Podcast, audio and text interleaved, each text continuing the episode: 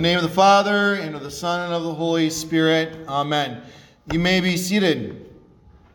And today in our epistle lesson, we hear these words The free gift is not like the trespass. For if many died through one man's trespass, much more have the grace of God and the free gift by the grace of that one man, Jesus Christ, abounded for many. On the basis of that passage, we're going to be talking about the fact that God's grace is universal but it is particularly received by faith. And we're going to be talking about two errors. First of all, we're going to talk about the error of particularism and the error, second of all, of universalism and how holding to the truth here, the, the middle course between the one error on the left and the other error on the right, is crucial and critical for our faith, for the sake of the faith of others. Now, I've got two stories for you to illustrate the importance of getting this doctrine right. Because we might just think to ourselves, well, Pastor Chris, you know, doctrine is one thing, but does it really make a difference? And the answer is yes, it absolutely makes a difference. Now, I have two stories to illustrate this for you. First, one story came from, comes from about roughly 20 years ago. I was uh, talking to a friend of mine, and she told me and confided to me that she didn't think that eternal life was hers. She didn't think she could be God's child. And the reason why is that she thought that her sins were too great and too many to be God's child, to have everlasting life. And it's against such ideas and other ideas like it that we need to confess the universal grace of God in Christ Jesus. A grace which is so unending, so infinite, that it covers over the sin of every sinner who has ever lived and ever will live. That's how overabundant the grace of God is the death of Jesus Christ. It's not a particular grace, it's a universal grace. I have another story about a different error. Uh, there, uh, a few weeks ago, uh, you might remember I wasn't in the pulpit. Uh, there was uh, a week there where I wasn't in the pulpit because of the mission trip. And the week before that, I wasn't in the pulpit because Mary and I went to Chicago to celebrate our 20th wedding anniversary. And on Sunday morning, when our uh, when Sunday morning came up, we went to church at an area in Chicago. There, did you know that the LCMS website, Lutheran Church Missouri Synod website, has a really great church locator on it? You should know about that for when you travel. You can go on it, and I like to select the, the zip code feature because you can put a zip code in with a radius, and it'll tell you all the LCMS churches in that radius. And so I did a search and, and found a, a church nearby in the inner core of Chicago. And we went to that church, and uh, the pastor was sitting there in the narthex talking with some folks, and he got up and came out to me, and turns out I knew him from back in my college days. I, he had been a college professor at the college that I went to. I, I went to Valparaiso University, um, an independent Lutheran institution not associated with any synod or anything like this. And he had been a professor there and was in charge of the church work program there for students who wanted to go into church work. Uh, I had received some very generous scholarship funds, which is why I went there to be a, to uh, scholarship funds for those who wanted to become pastors, and so I was a part of that church work program, and he led it, and he's an LCMS pastor. Uh, he's retired now, and as we talked about that his career and, and my time there, he remarked that out of the maybe a couple hundred church work students that he oversaw in his career there, I was one of the very few and only a handful of those who actually went into church work. The vast majority didn't. And moreover, he said, many of these individuals who, you know, in their high school years at least, valued the faith enough and valued their church life enough that they went to college with the plan of, of being a church worker. A huge number of them not only weren't church workers, a large number of them had even lost the faith, were no longer Christians. Now, we're going to unpack the why of this, but as I've thought about this, I believe that the reason why that was was because of the error of universalism. Because while God's grace is not particular, God's grace is universal, we also believe, teach, confess, preach.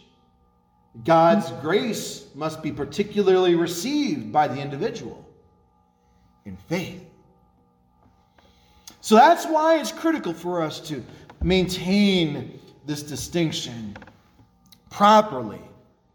Because on the one hand, if we if we downplay the universal grace of God in Christ Jesus, sinners are left with accused consciences and wearied and weighed down by guilt and shame. But on the other hand, if we fail to preach the necessity of saving faith, well, then faith becomes a thing of little importance to encourage in others or in oneself. So let's talk about this a little bit. First of all, particularism. Now, you can't go onto the internet and Google uh, Christian particularism and, and see what I'm talking about here. I'm, I'm kind of making up that term to describe two related ideas. And I'm using this term to talk about those who would say that the grace of God and the death of Jesus Christ is a grace which only applies to particular sins on the one hand or particular people on the other. Both of these positions more or less preach what you might call a limited atonement. That when Jesus died and atoned for sins, this was limited in one way or another. Now, we're going to talk about specific, various different kinds of Christians. People sometimes get upset with me when I, when I do this. They say, Well, do you think we're better than everybody else? Do you think that uh, other Christians besides Lutherans aren't going to heaven? let's just lay this aside, okay? Um, not saying that we're better than anybody else or that oh, if you're not part of a Lutheran church, you can't go to heaven. But what I am saying is this is that what we teach matters. It has consequences. Because of that, it's, it's necessary for us to talk about these differences in loving ways. Okay? So, on the one hand, there are those who teach that Jesus' atonement is limited in particular, that only covers over particular sins. So, Roman Catholicism, for example, teaches that the sacrifice of Christ covers over just the sin that we inherited from Adam. Now, the actual sins that we committed, that's in essence left to us to atone for through works, and still taught to this day. So, the, the, the, the sins that we inherited from Adam, covered over by the death of Christ, the sins that we commit, we have to do good works in order to atone for those. So, that's one kind of limited atonement idea. That's one kind of idea, particular grace. On the other hand, there are those who teach particular grace because they believe that the atonement of Jesus is not limited in terms of the kinds of sins that it covers over, but instead the kinds of sinners that it covers over. So, this is the idea of, of various Calvinist bodies, Reformed, Presbyterians, and so on, that teach a limited atonement. And what they say is that when Jesus died, he really only died for what would be called the elect or the predestined. Basically, Jesus only died for those who are ultimately going to heaven. He didn't die for everybody. Okay? Now, both of these are similar in that both of these put a limit on the grace of God in Christ. That's a problem because it burdens consciences, causes doubt. On the one hand, if you believe that Jesus' death only covers over particular sins, the sins inherited from Adam, and the sins that you commit are up to you to uh, make atonement for, how do you know you've ever done that? In fact, this would cause a great amount of despair. Because if you're like me, and I think you are, well, you know that daily you sin. You're just digging a deeper and deeper hole. How are you ever going to be right in God's eyes? That's a burden upon the conscience. It doesn't cause faith to rise up in God, but instead considers God to be a stern judge rather than a loving father who gives good gifts. Now, this other view of limited atonement, this has a different kind of problem because this also creates doubt in the heart. How can you know if you're one of the elect? How can you know if you're one of the predestined? If you can't know that you're the elect, if you can't know that you're the predestined, how can you know that Jesus died for you? Now, brothers and sisters in Christ, let us not teach a limitation to the atonement, but rather preach and teach the grace of God in Christ Jesus for every sinner in every sin. And we can find this taught right here. The free gift is not like the trespass. For if many died through one man's trespass, much more have the grace of God and the free gift by the grace of that one man, Jesus Christ, abounded for many.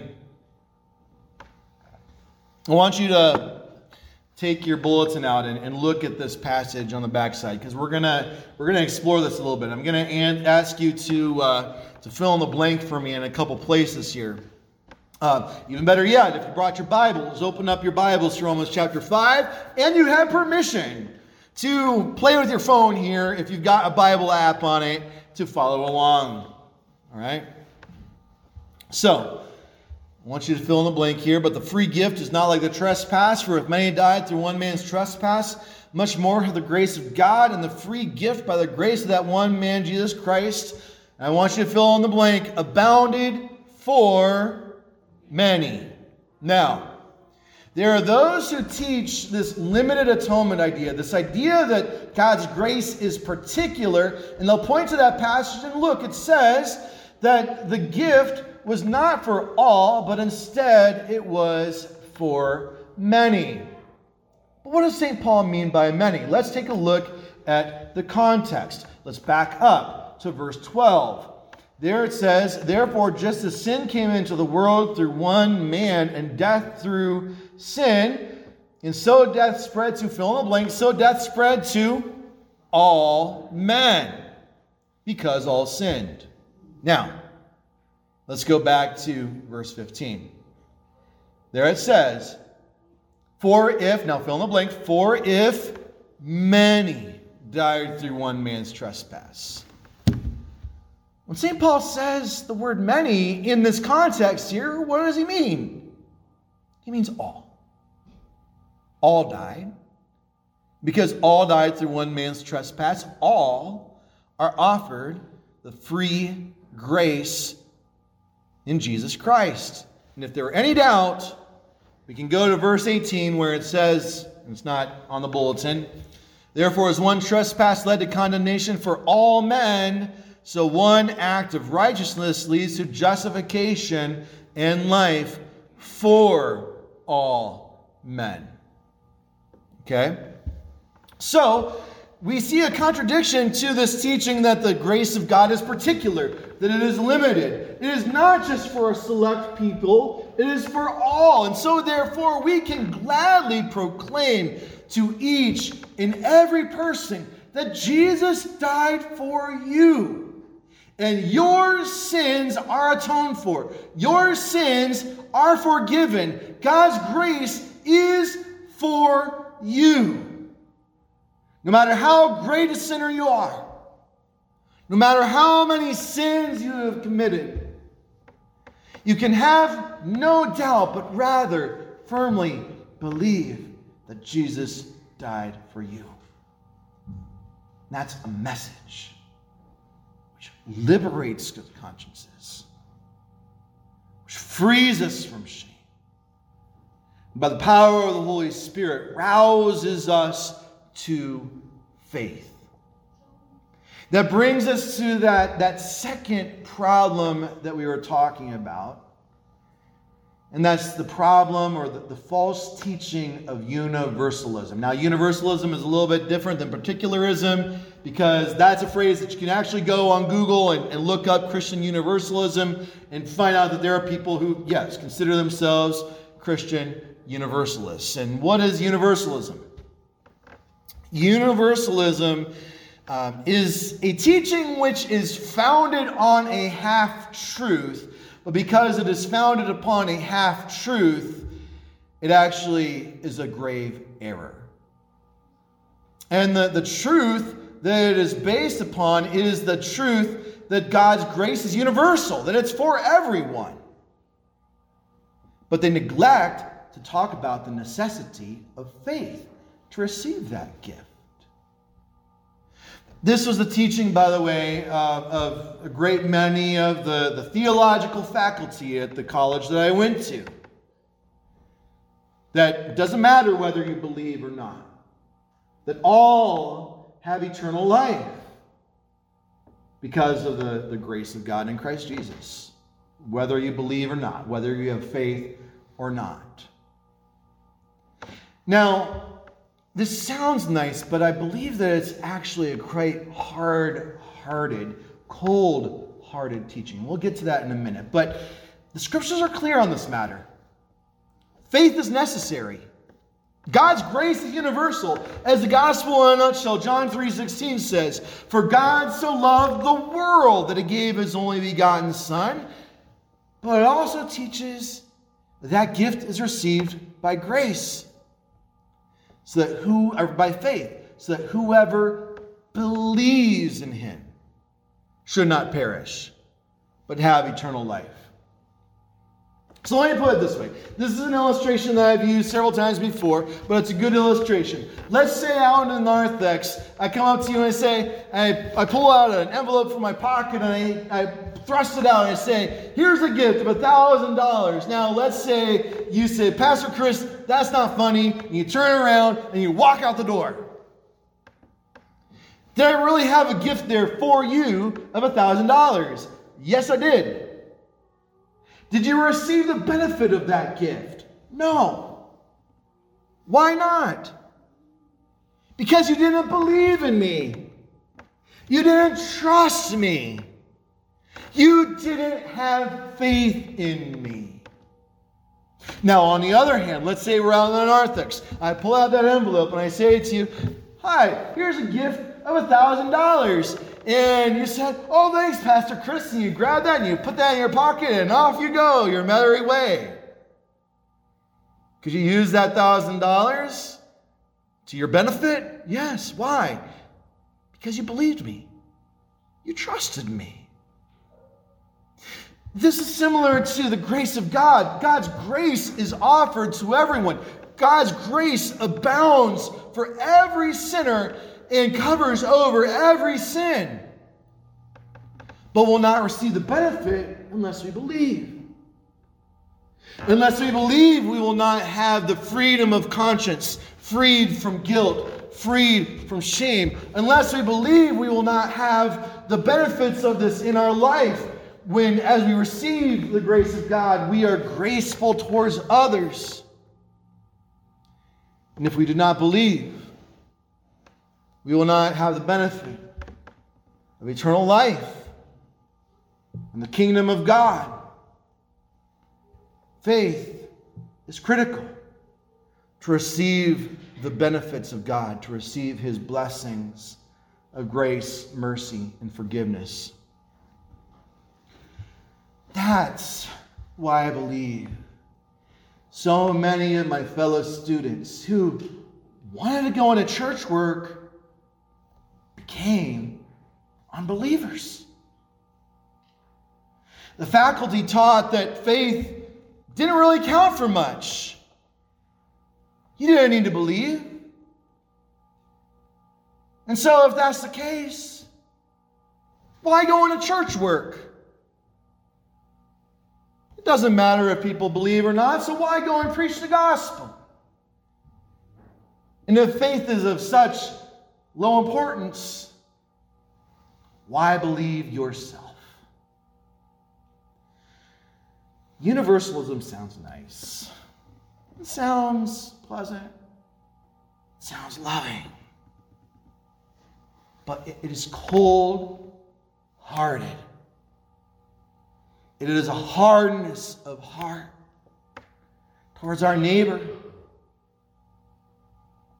Do you treasure your faith and the benefits you get from it? Then seek that others too might believe.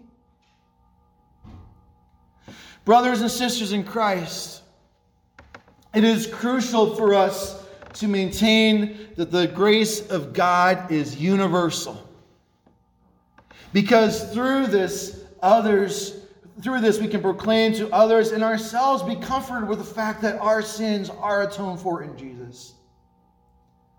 And it's critical as well that we continue to preach and teach the necessity of saving faith.